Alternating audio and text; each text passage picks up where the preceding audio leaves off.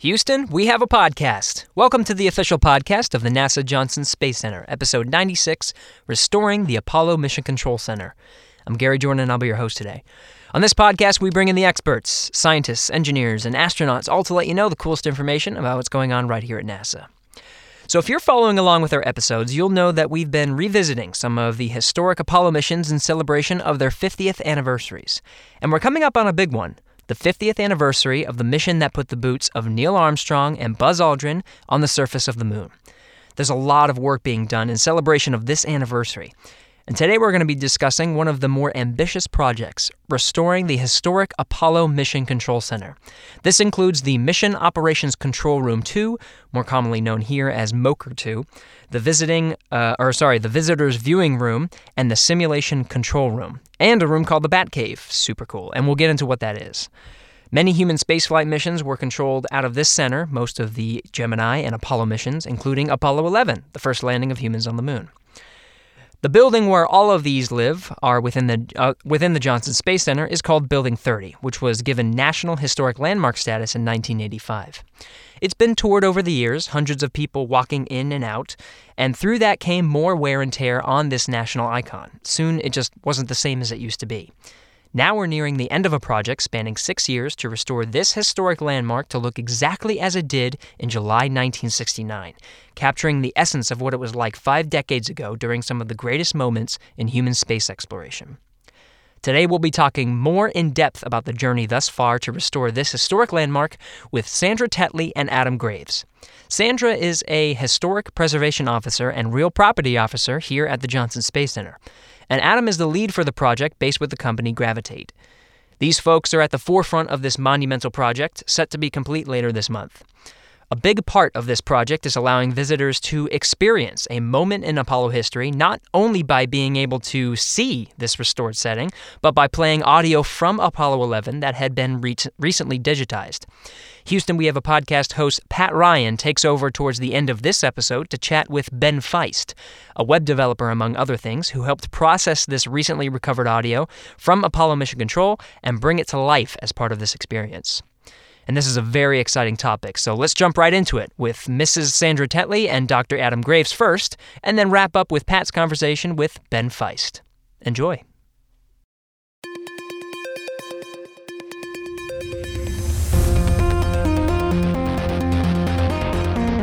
T-minus 5 seconds and counting. Mark.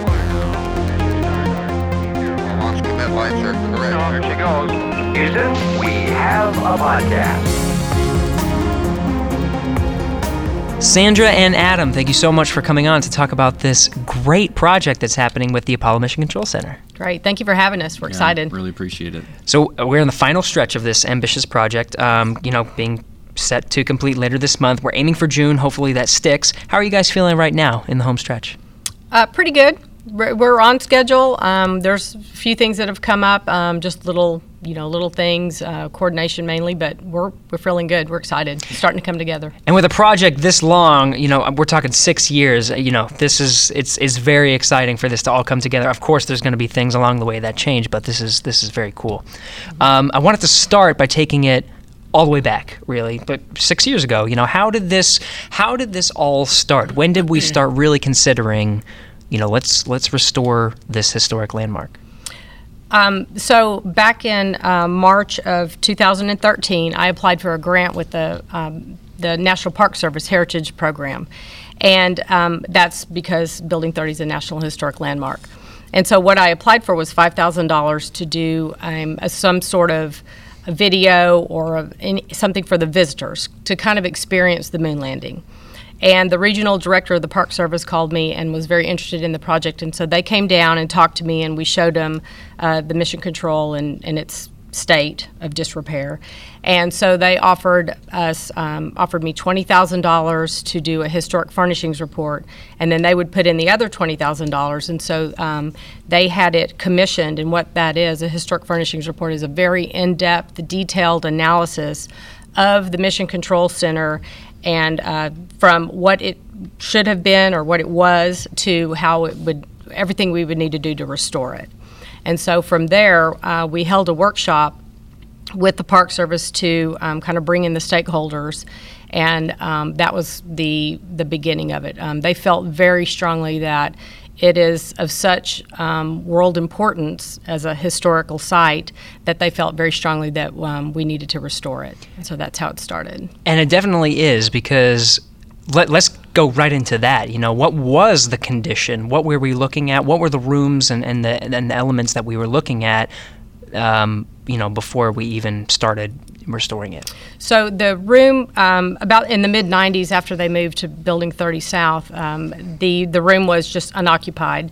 It was, the consoles were not lit up or anything. There was nothing on the consoles, you know, no documents or anything. And it was open to whoever could get into 30, could go and sit at the consoles and dial the phones, press the buttons, you know, do whatever they wanted to. Visitors from Space Center used to went in the viewing room, and then level 9 tours and VIP tours would go on the floor. And so it was not really ever maintained as far as upkeep. They did do some maintenance when chairs would break or something like that, but it was really not kept in any sort of fashion that it should have been. Yeah, it was kind of just people can go in and do whatever they wanted, but it wasn't really treated as a important place in history. Right. And that's where this kind of came in, is we want this to look and feel and be treated as an important place in history. Right. So when you're talking about this room, you know, people coming in and touching, what is the room? So the room, it's we call it the Apollo Mission Control Center. There's actually two Mission Control Centers, MOCR 1, which was on the second floor, and then MOCR 2 was on the third floor. And so the Mission Control Center includes the MOCR, which is the Mission Operations Control Room. That's the room with the consoles. Then the Visitors Viewing Room, or VIP room, which was the seating that was behind the room and had the big glass window, so the family members and dignitaries would sit in there and watch what was going on in the MOCR.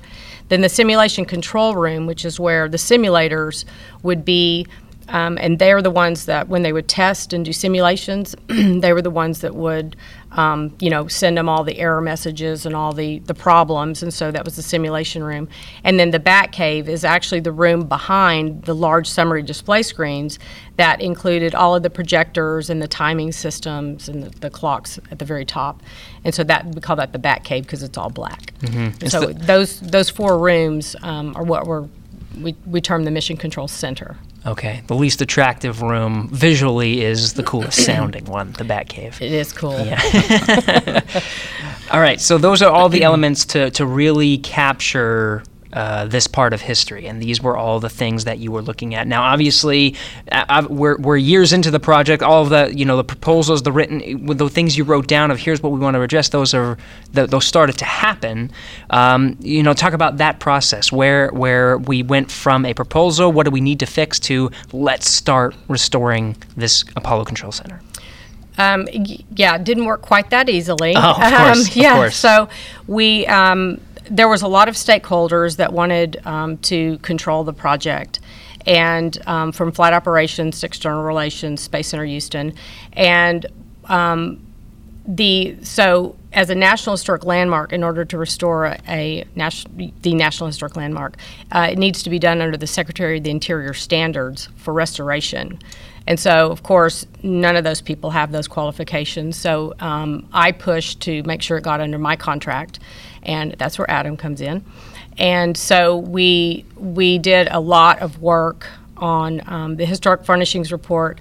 Gave us the basis, and from that they did the in-depth research that they needed to do. And do you want to go into that and tell them all that? Yeah, of course. You're right. The Historic Furnishings Report really laid that foundation for, you know, just kind of initial assessment. You know, I know when I went in the very first time, you know, you get goosebumps, and then and, you know, I'm there on a job, so okay, I got to get over all of this and start looking around and you know, look at the condition, and it was pretty rough. And so thank goodness we had the furnishings report to start from. But then, you know, then you start identifying some of the holes in that furnishings report, looking around at, you know, some of the materials that has been replaced over time.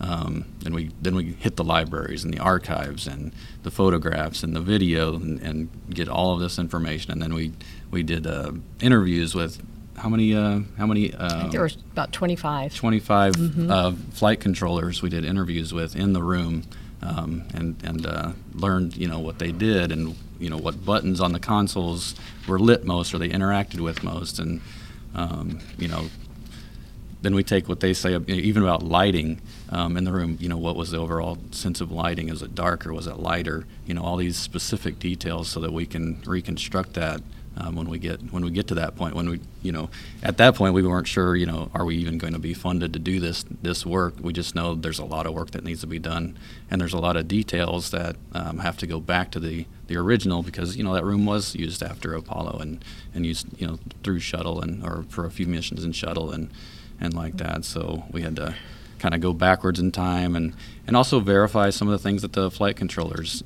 you know, that recollection is different from, you know, reality in some cases. So, you know, where we could, we used photographs and videos, and where we couldn't, the interviews came in, you know, really handy. So, yeah, just extensive research to get all that done. Yeah, really, this report was capturing what was wrong, you know, what were some of the things you needed to fix, what has changed over time, because like you said, the room was in use until the 90s, the early 90s or mid-90s, I believe. Mid-90s. So, you know, things obviously change over time, but really trying to get a sense of what it was like, and correct me if I'm wrong, you're restoring it back to the Apollo era. Yes. To what it looked like in the Apollo era. That's right. The idea. Those are the interviews, the images that you really want to capture. What did it look like in the 60s? Right. That's exactly right. Yeah, right. We're looking to look, actually even more specific, Apollo 11 during landing and EVA and recovery. So we want everything to be specific to that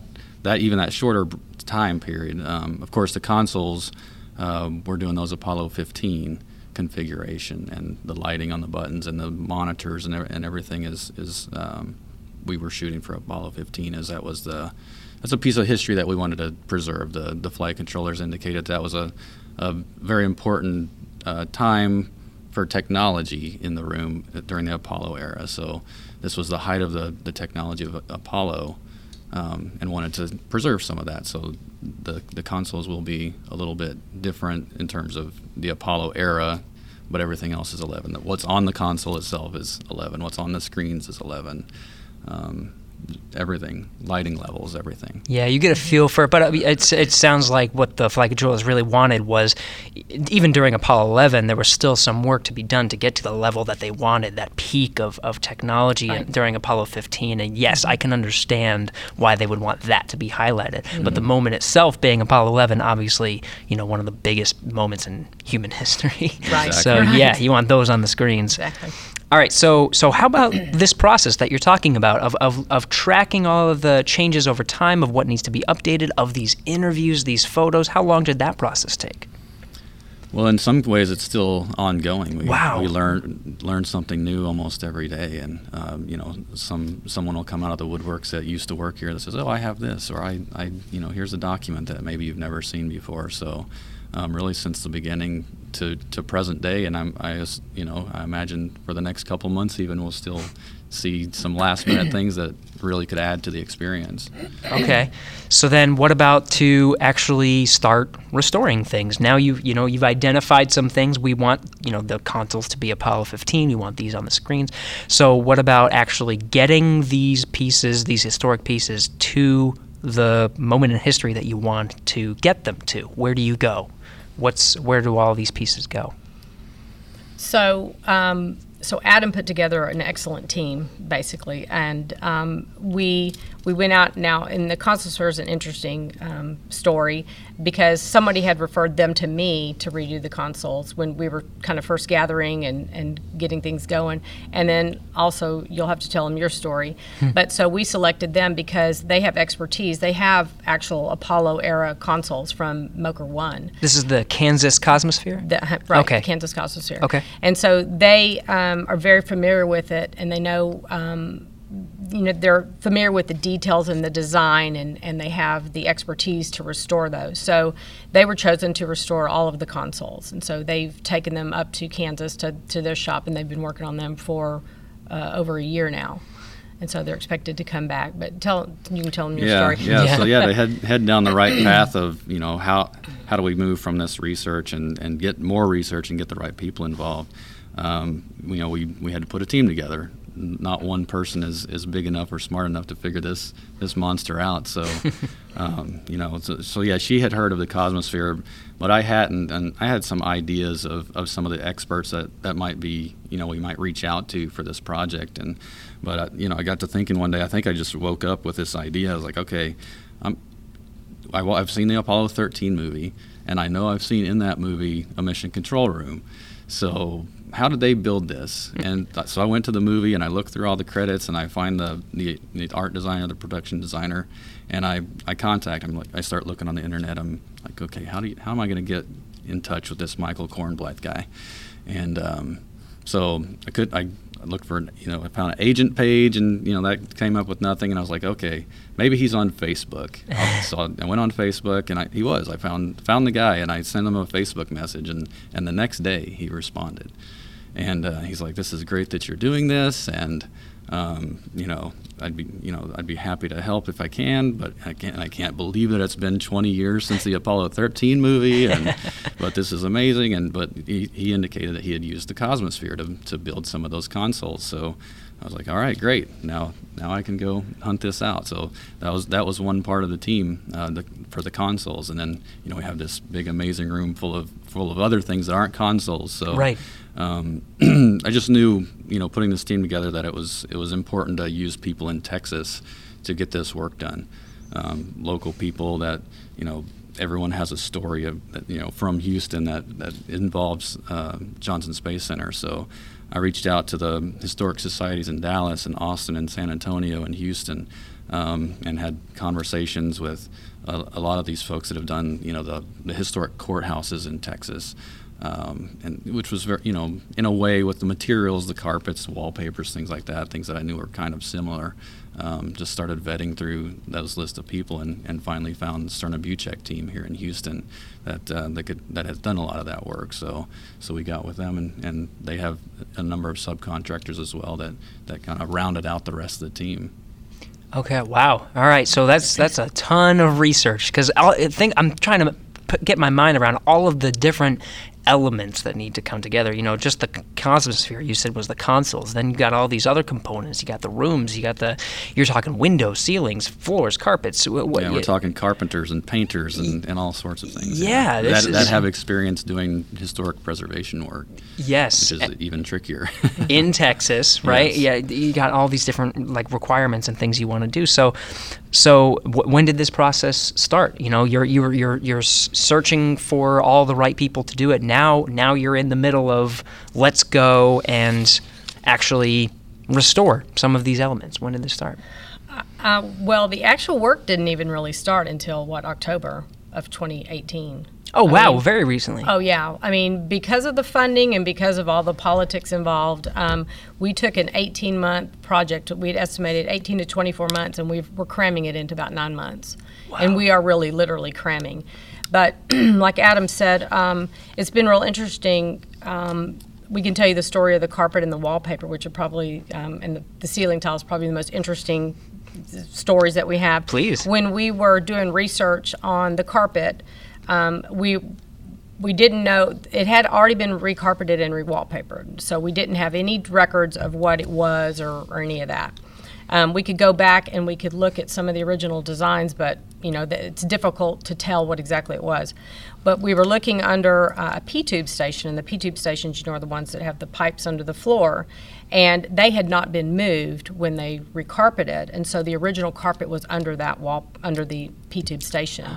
So they were able to cut a piece out, and it was what's called woven carpet, which they don't do anymore. But they took it to the carpet people. Not Mohawk, Shaw carpet. It was Shaw carpet. And they took their current tufted way that they do carpet and analyzed the colors and analyzed the pattern. And by adding an additional yarn into their current method of weaving, of creating carpet, they were able to recreate the carpet. And they went through about 15 to 20 different ways that they did it in order to get it with the pattern and the texture that we wanted. And so that was really cool to do that. And when you look at them, it's just remarkable what they've done. So the same thing with the wallpaper. We were in there one day, and the finishes guy noticed that they had removed a fire extinguisher off the wall, and behind that fire extinguisher was the original wallpaper. So by going back to the original plans, they found the original manufacturer of the wallpaper. They went back to that company which had been purchased. They went back to the purchase company. They actually found the roller in their warehouse, and they were able to use that roller. It had been retooled, so our current recreated wallpaper is a little bit, has a greater definition than what was on the walls, but it's just remarkable. And so they were able to recreate it after, you know, about 15, 20 tries of getting the color and the pattern, because it's a two-colored method, and that wallpaper's been recreated in the MOCR. So it's really cool. And the ceiling tile, same thing. They found a piece of ceiling tile in one of the old phone booths in the lobby of 30.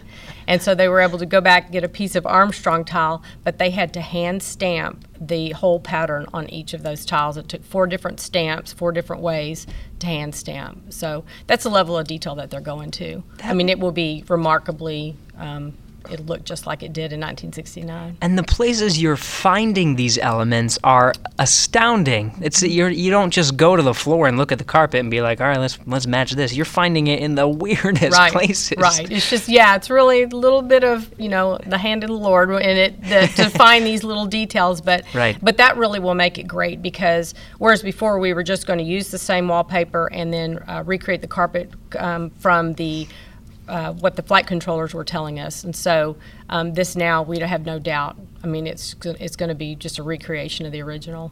So a lot of it, it seems like the restoration project really is getting everything with the original carpeting. You know, this is what the carpeting was, this is what the wallpaper was. You know, the consoles are a little bit different, Apollo 15 era, but it's really getting all these different elements together to make sure that history is captured. But you also talked about another part, which was you want the screens to show Apollo 11, what they would look like with Apollo 11. So not only are you talking about getting, you know, materials, but you're talking about getting information now from Apollo 11. So where did you go to find that? So that's Adam's forte. Well, it's been a difficult process because you know, we're really trying to hone in on a few different events during, you know, descent and landing on the moon, during the EVA, during recovery. You know, those sorts of things are, you know, the video and camera work that was done in the MOCR was interested in the people that were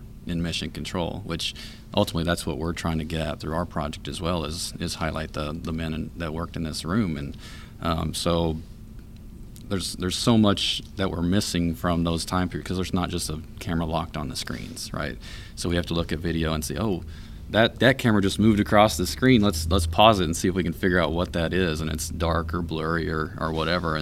And so just a ton of research to try to piece these little pieces of photograph and camera together to, okay, during descent and landing, what's on screen 1, what's on screen 2, what's on screen 3, and just piecing all that together, and now we know. And even the clocks. So the clocks, you know, what was on the clocks have to match what was on the screens, what was on the consoles. Right, and we're not talking just still imagery of something on a screen that we're going to be presenting. It's going to be working. So moving. You know, there'll be a large map on the middle screen, and you'll see the CM moving across the screen, and it's timed up with the clocks that are above it with the GET times and things like that. So It's not just going to be a picture, a still picture. It's going to be a real living room. Yeah, you're not capturing a moment in history. You're capturing a length of time. And all this data has to synchronize. The clocks have to match where the CM, the command module, was at this time and this. That's exactly right. And even in the living room, we have 1960s TVs that we're retrofitting, and they'll be playing CBS footage in the viewing room.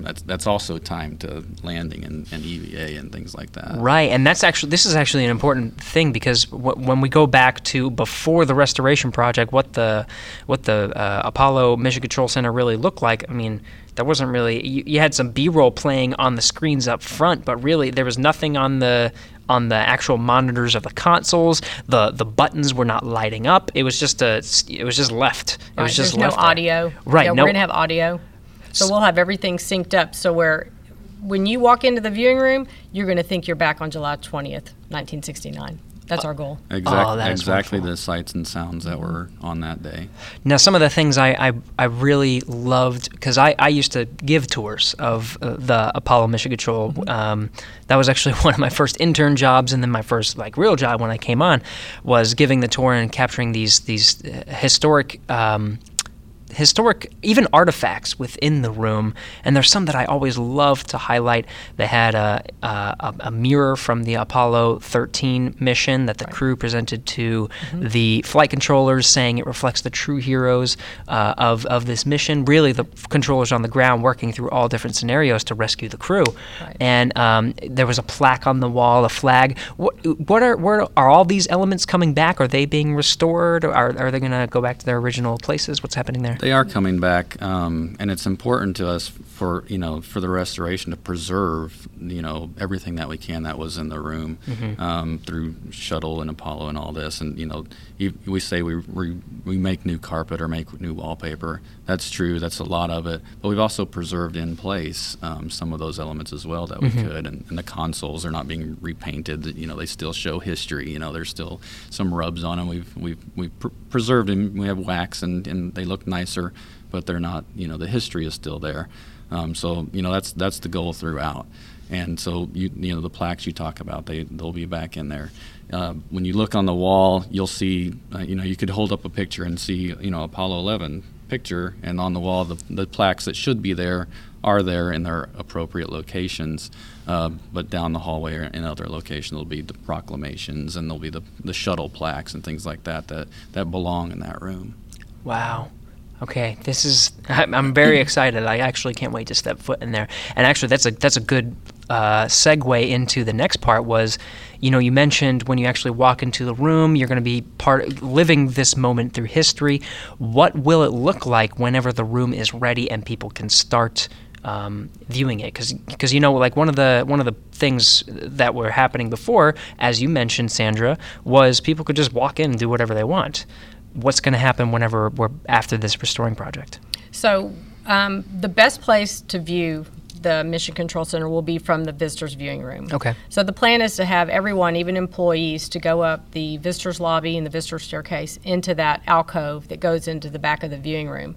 And then when you step into there, you will be stepping back into time. And then the seating will have the best seating because we're going to have the clocks working and the summary display screens will be working. So sitting in those seats will give you the best view of everything happening. And when you walk in, you'll hear the chatter from the flight controllers and the command module and the astronauts, and you'll be hearing all that as we begin to count down. And then when the show starts, at some point, like a docent or whatever, or just an employee, when the show starts, then we'll begin at the descent and landing, and then we're going to land, and then you'll experience all that, and a very important part that we're continuing to fight even right now is that during that landing on the moon, there was no video at all. The only things the flight controllers had to look at was what was on the screens, their screens on their consoles, and then what was being shown through the computer where the land command module, the lander was. Mm-hmm. So that's a very important historical element that we're trying to show is that these men landed on the moon just given this data, even with the alarms going off and all that, they were landing that. So you're going to hear that and you're going to see that. And then from that, after they land, we'll go to the first steps, and we'll walk through the first steps. And then we're going to do where Nixon called the moon from the White House. And that's a lot. That's a very, a lot of people don't even know that really happened, but he called them after planting the flag. And so they're standing there with the flag. And then recovery when they're on the Hornet coming back. And one of the tell them the story about the upside down camera. That's a great story. Oh, yeah. So on the very rightmost screen, if you're sitting in the visitor's viewing room, which is all also restored, and restored seating and ashtrays in the front and all things, you'll be in history in there as well. So you'll look and see when the very first video appears in Mission Control after landing, Neil Armstrong is coming down the ladder. And it turns out that video is upside down. So there's a little bit of communication, you hear a little bit of chatter as you're experiencing this to flip the vision, mm-hmm. right? The screen upside down, or right side up, sorry. So yeah, it's very cool. I mean, you know, because you're watching it and then the flight controllers are going, your image is upside down. And so then they flip it right side up. And so we're going to show that. And then you begin to see it. It clears up a little bit because it goes from one satellite to another. And then it clears up and then you see him step on the moon. So those little elements like that people may not remember, may not have experienced, you know, if they were young. Those are really cool elements because it shows, you know, we're really trying to focus on the flight controllers and what they did as far as the missions, not just astronauts, which we always, you know, hear. And so those are really cool elements that we'll be able to show in the visitor experience. Wow. So it's not only restoring all of these elements and making it look and feel like it did in the 60s, now you're adding this show, really. You get to sit down and experience it. Is it an ever-looping sort of thing? Is that how it's going to be? Or is it you sit down and press play and live this moment through this moment? Right. You sit down and press play. I see. Yeah, it won't be going all the time. It will be, you know, it'll be set to where if you go in with a group, you can get it to start, and then it goes through the whole thing till recovery, and then the mission accomplished, you know, where they celebrated in the MOCR. And then it will reset back to a time that, you know, people can take pictures, and it'll stay at that static state, and then it will recycle. We have a very sophisticated show controller. It's going to be very cool. Yeah. I want to be one of the first ones to do it. And even the lights, you know, the lights are going to change the way they were, and the quiet please sign will come on, and it's going to be just like you're there. That's what our goal is. Mm-hmm. Wow. How do all these elements come together? Lots of experts. I was going to say. A lot of experts. Yeah, you must have, I mean, this was part of your research then, right? Mm-hmm. So, yes, my research and the other teammates' research, and visiting the room over and over and over again, and finding this detail and that detail, and discussing it with other experts, and discussing it with flight controllers. And it's just a lot of work. Yeah. A lot of photos, a lot of video. A lot of photos. Yeah. A lot of work. It's so funny when someone shows me a photo now, I'm just like, oh yeah, I have seen that one before. Thank you. I haven't been hit up for a new one lately. It's been a while since someone said, "Hey, have you seen this?" And I said, "No, actually. Where did that come from?" It's probably all you dream about anymore. Just for how much you think about it, it's just in your dreams now. All these different details. This was actually a good point you brought up. Was the visitors' viewing room seats are going to be restored? That's actually part of the project. So not only are you going to sit and be able to experience what's in front of you, but exist in a part of history as well. Yes. With the quiet please signs coming up and everything. Right. You mentioned other rooms too. There's the Batcave, which I thought was a super cool name, mm-hmm. and then the simulation control room. Are those viewable from the room? How are those being restored, and how can you access those? Yeah, the sim control room is actually a neat one. We were able to we discussed among the group, and since we really are creating this live experience in the mission, the MOCR itself, we wanted to present more of a preserve in place, like exactly what it, you know, artifacts in the sim control room. Mm-hmm. So the consoles there. Everything is, all the elements, all the components, the monitors, everything are being Apollo era stuff, like the real things that we've put back together in their original locations. It's not lit. It's the actual artifacts. So everything in there is very unique to that time period. It's just a little capsule in that room. And you will be able to see that room from the visitor viewing area through the window. I think when we started this project, there was a curtain and things like that. Right, I remember the curtain. So you couldn't really. It's the room behind the curtain. Yeah, right. It's the room mm-hmm. behind the curtain. So you'll be able to see. It'll be open, lit. It'll be the lighting above will be lit, so you can see the consoles in there. And we also are doing a little remembrance, I guess, of the recovery operations control room. So those are the other two windows that are painted out. We're going to put glass that has embedded in it photographs, so that when you walk by or when you see it, you know, you can see it also from the viewing room, that you'll look like you're looking into the recovery room, because it was not just the flight controllers by themselves. They each had a big back room. And so by showing off the sim control room in the Roker, that is representative of the back room and all the other people that may not have been at a console, but it was all the support people. And so it was important for us to tell those stories as well. Right. It was bigger than just the yes. what you're seeing in front of you in that room. There was all kinds of support. And that right. still exists for Mission Control even today. You know, yes. you can come and look at the International Space Station Flight Control Room, and yes, there's everyone looking at all these different elements, but they have back rooms as well. They still have that support. You still got the simulations in other rooms. So it's very much still a part of the flight operations culture even today. Mm-hmm. Yeah, so the Bat Cave, also the Summary Display Projection Room is the official name. Right. Not the fun name. Right. we can use it. That's my Yeah, we'll go Bat Cave. There's a lot of bat jokes we can do there. But yeah, that room is actually going to be a little bit of a museum. We're going to move some of the old large artifacts that were in there. Cabinets and the Eidophor projectors and things like that used to be in the room, you know, that did all the work. They're not as elegant as some of the other things that we're doing, but we have those things. We're cleaning them. We're putting them back in place right where they were. So, you know, if the time ever came that anyone could ever go back there and look around, they would see some of those original elements to the room. And the mirrors are still there. The mirrors are still there. Oh. Yeah, the projection system that we're installing will actually use the same methods that the old iForce did, where we're projecting off of those large mirrors onto the screens and backlighting the screens. So, and those new cameras, new projectors will be in the same location as the old Eidophors and like that. So it's all going to be set up exactly how it was, just with some new technology back there. Okay.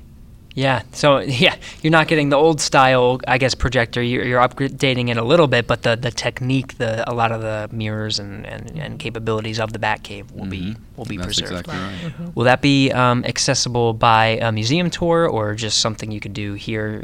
No, it's not accessible at this point. I see. We kind of ultimately would like to make it like an engineering tour to see how it all works, because it really is. It was state of the art at the time, mm-hmm. and so. But the projection, the lights of the projectors are so strong that it presents a safety issue if you go back there when they're lit. So we haven't, figured that out yet. But ultimately, we would like it to be on tour because it will have the original Eidophors and the huge equipment racks that supported all the projectors and the slide projector that was the glass and silver slides that would project.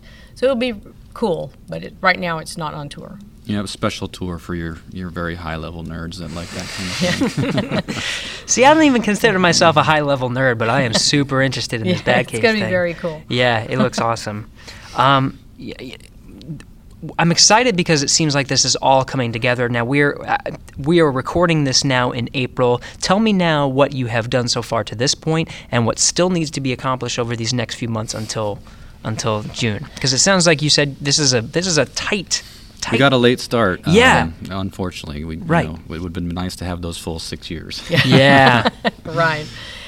So we are. Let's see. We've done all the wallpaper's been put up, and all the painting has been done. The painting was interesting. They actually uncovered the original column markers that were hand painted, so those have been restored. What was original paint has just been cleaned. What was not original has been color matched and painted. The seating is up in Plano, where it's all being restored, and original upholstery will be reused, just cleaned. It was filthy, and it's being remarkably cleaned. And they took us off of technical power in Building 30, and so all the rooms had to be completely rewired, and that was our longest lead time, and that took they're still finishing up right now, so it's about 4 months of work. And then we put in over 16,000 feet of land cabling so we could hook everything together. And so What's next is the summary. The timing clock screens are now being put in their new frames, and so they'll be put back in. They're going to clean the summary display screens. Carpeting is probably our next big thing, and that's going to really make the room. It's going to change the room. It'll really be cool. And then from there, when the consoles come back at the first part of June, then from there, then all of the artifacts and furnishings and everything will begin to be put in, and we're going to start testing the projector systems in May so that we make sure all that's working and get all the content going and the clocks and all that. So it'll start lighting up in May. Okay. So, yeah. Yeah, wow. And some of that projection is being tested right now, just not in place. Right. So once everything does come into place, I'm imagining, you know, you're taking me back to this moment in July 1969. You know, the room itself, you know, 1969 was a different time. I'm imagining, you said ashtrays in the viewing room. I'm imagining ashtrays on the console, paper scattered all over. Are those all coming back too? Yes. Everything. Oh, that's awesome. Mm-hmm. I'm collecting the old black Skillcraft binders.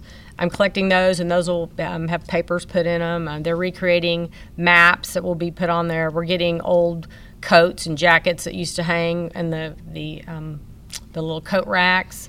Yeah, we've got a number of donated items that we're making copies of for, you know, to pile on the desk to, you know, because you look at the photos and videos of the room, and it's just a big messy pile of papers for the most part. But interestingly enough, we know what a lot of those papers are, so we're getting those and putting them back.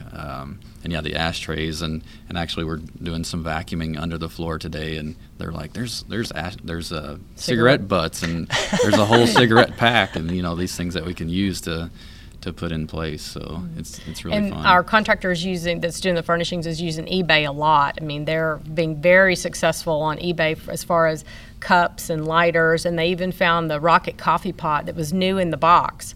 And so we have that now. But so we're getting, that's great technology that we're able to utilize in getting all of these, you know, these things that will be on the consoles. Yeah, it's really amazing because, you know, 10, 15 years ago, if you were doing this restoration project, it would be a real hassle to try to come up with some of these items, and thank goodness for eBay now, and you know, things have changed. Yeah, just easy access to find, you know, historic cup, you know, it's still in the box, boom, right. There it is. Right. Yeah, internet is fantastic. You know, this is, I just want to take this moment actually to thank you for coming on the podcast right now, because it sounds like you're right in the middle of a ton of work, and yet you have decided that it is worth an hour to spend here talking about it. But I really appreciate, everything you're doing for the restoration project, but B, your time today. So that's actually, I think, a perfect place to end. Thank you so much for coming on. Thank you for having us. Yeah, and describing this project in detail. I think it really captures just the amount of work and effort and research, especially, that goes into capturing this moment of history. It's going to be spectacular when it's open to the public, and we can't wait. Yeah, I can't wait for you to see it, see what you think. Thank you. Okay. I'm going to be the first one there. Good. Near the end of Gary's talk with Sandra Tetley and Adam Graves, they discussed how visitors will be able to go to the viewing room of the restored Apollo Mission Control Center and go back in time to see and hear what happened out on that main floor during the historic events of Apollo 11. It's a real nice immersive experience. They didn't talk much about where that audio came from or how it's been prepared to be part of this show. But I'm going to right now with Ben Feist. He's a web developer by day, with his hands in a number of other online and media projects, including cleaning up the quality of the Apollo 11 Mission Control Center audio. Ben, how does a web developer in Canada get involved processing audio from space missions from 50 years ago? That's a very good question that I ask myself very often. I think it's really because I'm interested in the history of Apollo. And I spent a lot of time from about 2009 until now helping to bring the Apollo missions back to life through real-time web experiences. And I built a website called Apollo17.org, which replays that mission in real time from beginning to end, all 302 hours of it. Wow. And that has had many different branches coming off of it, one of which is eventually finding myself on the team that's helping to restore the Apollo Mission Control Room. Tell me, before we get to that, tell me about how you got involved in audio processing at all, your technical background that got you the skills to do this work. Well, I'm by no means an audio engineer. I was out of necessity. I basically got a hold of the Apollo 11 30-track audio, which was painstakingly restored and digitized by a team out of UT Dallas. And which we've heard about before around here. Yes, I'm sure, in great detail. So their work was just phenomenal, and I managed to get my hands on a copy of this audio, and I was very disappointed to hear that it actually had many audio defects in it, and these defects were fine, I think, for the research that was being done using that audio. You can still tell what everybody was saying, everything's intelligible. But in terms of playing it back for public consumption, it suffered from having something called wow and flutter, which is a technical term, which means speed variations happening, almost like the sound of an opera singer holding a note with the vibrato going up and down at about that frequency, was pervasive through all of the audio. Did you realize those? That it had that just from listening to it? Was your ear tuned well enough to tell that? Yes, I think anybody who listened to it would tell you there was something wrong. It sounded like everybody was worried as they were talking. Like their voice quavering because they weren't sure what they were going to ask. Yeah, something like that. And so, after knowing about this audio that it existed since 2014 and finally getting my hands on it in late 2017, I was very disappointed and had to come up with a technical way to solve this problem. And my background is in software engineering, and so I just approached it like a programming problem and, sort of Googled my way through what's out there that can solve these kinds of problems, and there isn't a lot. And I began a journey of trying to figure out a way to technically solve it, which I'm happy to tell you about if you're interested. Yes. Well, and first, before I get there, what was it that made you aware that this stuff existed in the first place? I think you said in 2014 you knew about it, but how did that happen? Well, when I was doing the restoration work on Apollo 17, I had a deep down fear that there might be some other person out there doing the same thing. So I began writing a series of blog posts on a personal website that just told people, hey, I'm doing this step by step, and each step took several years. And I was contacted by the people, by Dr. Hansen and by Doug Ord, somebody who works in the University of Maryland, professor there, who approached me basically saying, hey, how have you solved the time problem of when did these analog tapes playing them back at the right speed, when did things occur on these tapes? And they started an email thread with me way back in 2014. Right. And they explained about this 30-track audio that they were attempting at that point. I don't think they'd even started to digitize. And so as soon as I found out that it existed, I, of course, wanted a copy. Okay. You're going to tell me about how you corrected or fixed, if you will, the wow and flutter that you were hearing, starting with the Apollo 17, the Apollo 11 tapes. Yes, the Apollo 11 tapes were what this was all done on. Essentially, each of the tapes is a 30-track tape, and track one of each of these tapes has a time code on it in a format called iRig. So an iRig time code signal sounds like dial-up modem sounds. It's just sort of this audio buzzing noise that you can't make heads or tails of. Right. But I wanted to know what time things occurred, so I needed to figure out how to decode this iRig time code in a digital format. So basically process that sound through a piece of software that I could write that would then tell me what time it was at every given point in the tape. So I wrote that software, the iRig time. Sorry, I always say iRig because I only ever read it, but everybody else I've ever heard say it says iRig. So I have to try to remember that. So I found the spec on what that time code consists of, and it's actually quite a primitive signal that a Joe Blow like me could actually figure out and understand. It's not a very complicated, multiplex signal of any sort. It has very basic timing information in it. So I wrote a piece of software that did that, and it pulled that information out, and it told me that the tapes were being played at the wrong speed. They varied almost by 45 minutes over a 16-hour tape.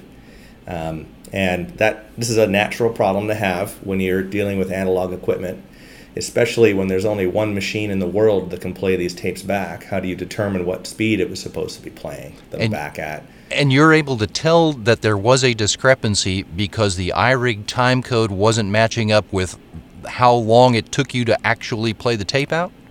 That's correct. So because these tape recordings had been turned digital by digitizing them, the digital audio files definitely had a known length, and the time that was coming out was running off at a very different speed than the actual digital files.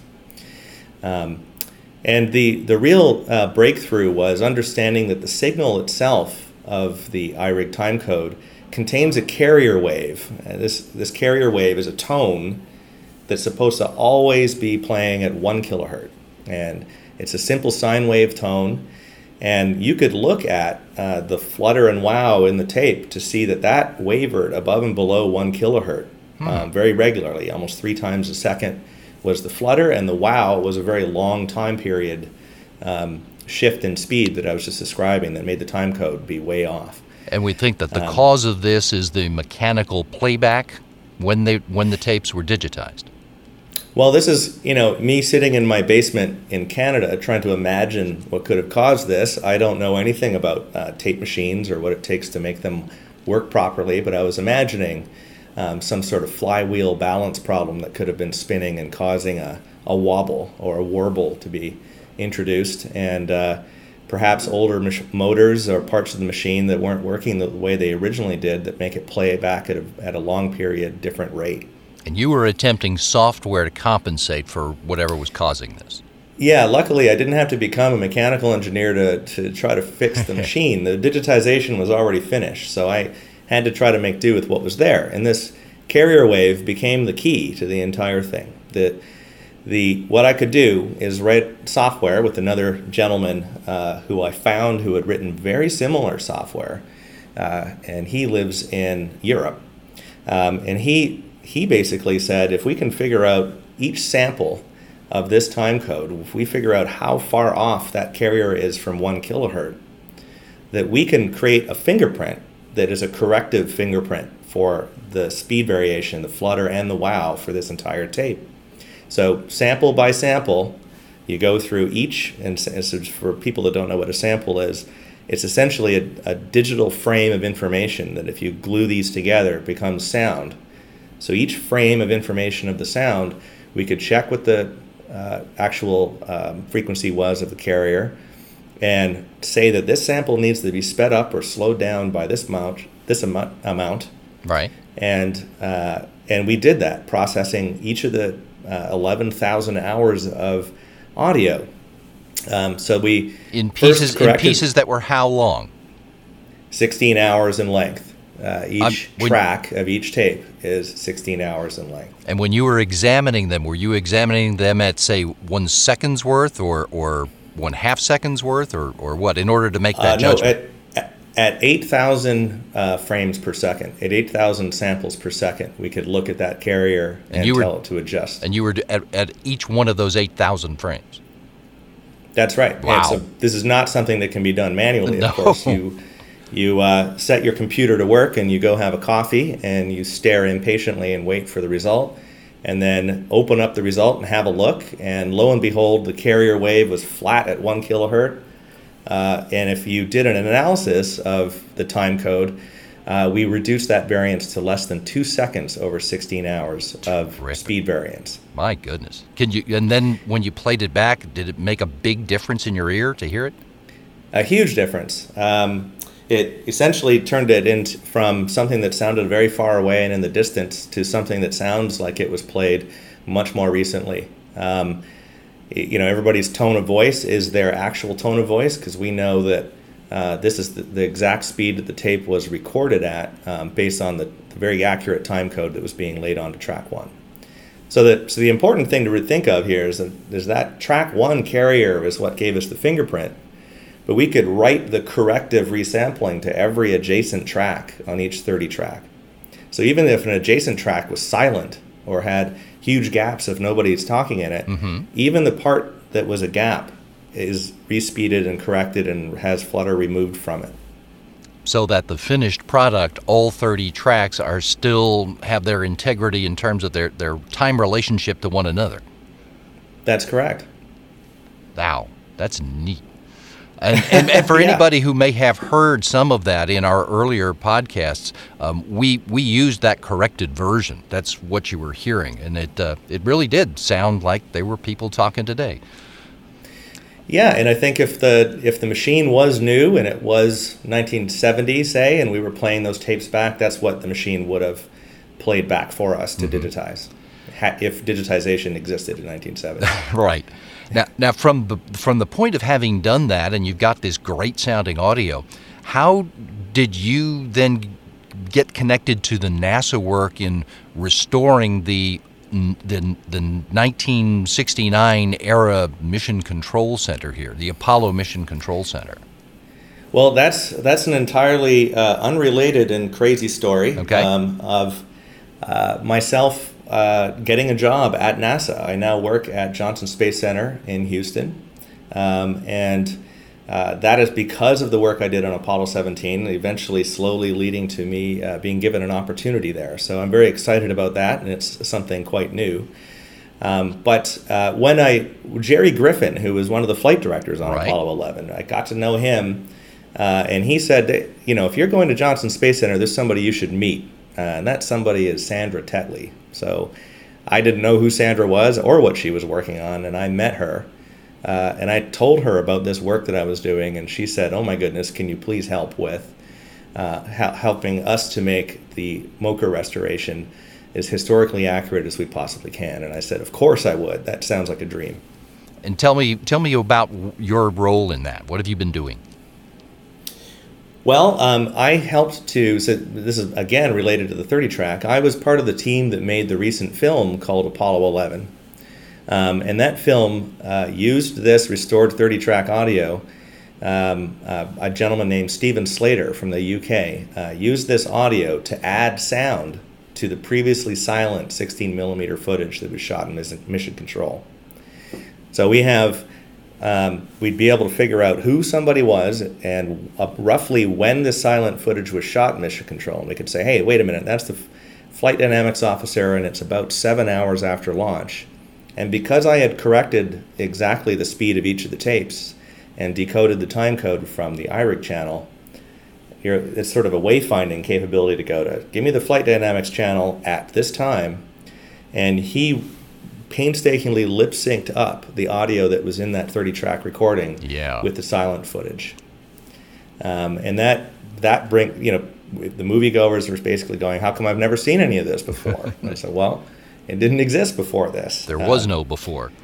That's right. So when I told Sandra about that work that on the 16-millimeter film that now had audio to it, and the fact that all the 16-millimeter footage from Apollo 11 had been rescanned for the film, and we were able to then scrub through the 16-mil film and determine what happened in the mission, what was on the desks, what was on the screens, what were people saying at every step of the mission to try to help make sure that the MOCR was exactly being restored to what it looked like. Now, you've posted that restored audio out in a public website, too, where anybody can see it without having to come to Houston. Yes, not quite yet. I've not quite finished this website, but it's going to be launched in June, and it's essentially the same thing that I did for Apollo 17, a real-time recreation of the mission, but it's the real-time recreation of all of Apollo 11.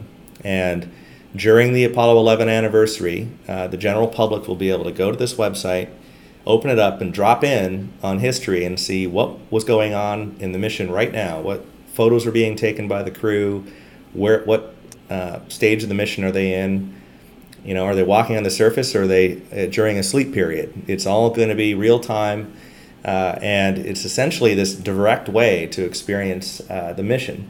And part of that, this time, what Apollo 17 didn't have, I have all of 11,000 hours of Mission Control audio now synchronized to exact mission time. Right. That you'll be able to open up a panel and click on any position in Mission Control and hear what that person was both saying to the people in their support rooms and what were they listening to from other controllers to really unravel how did mission control operate during Apollo 11.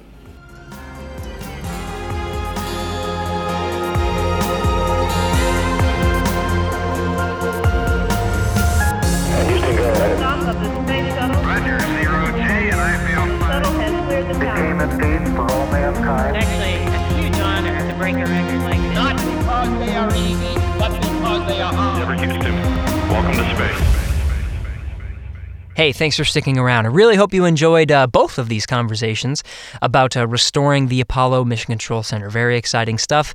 And actually, we're about to open it up to the public here very soon, later this month.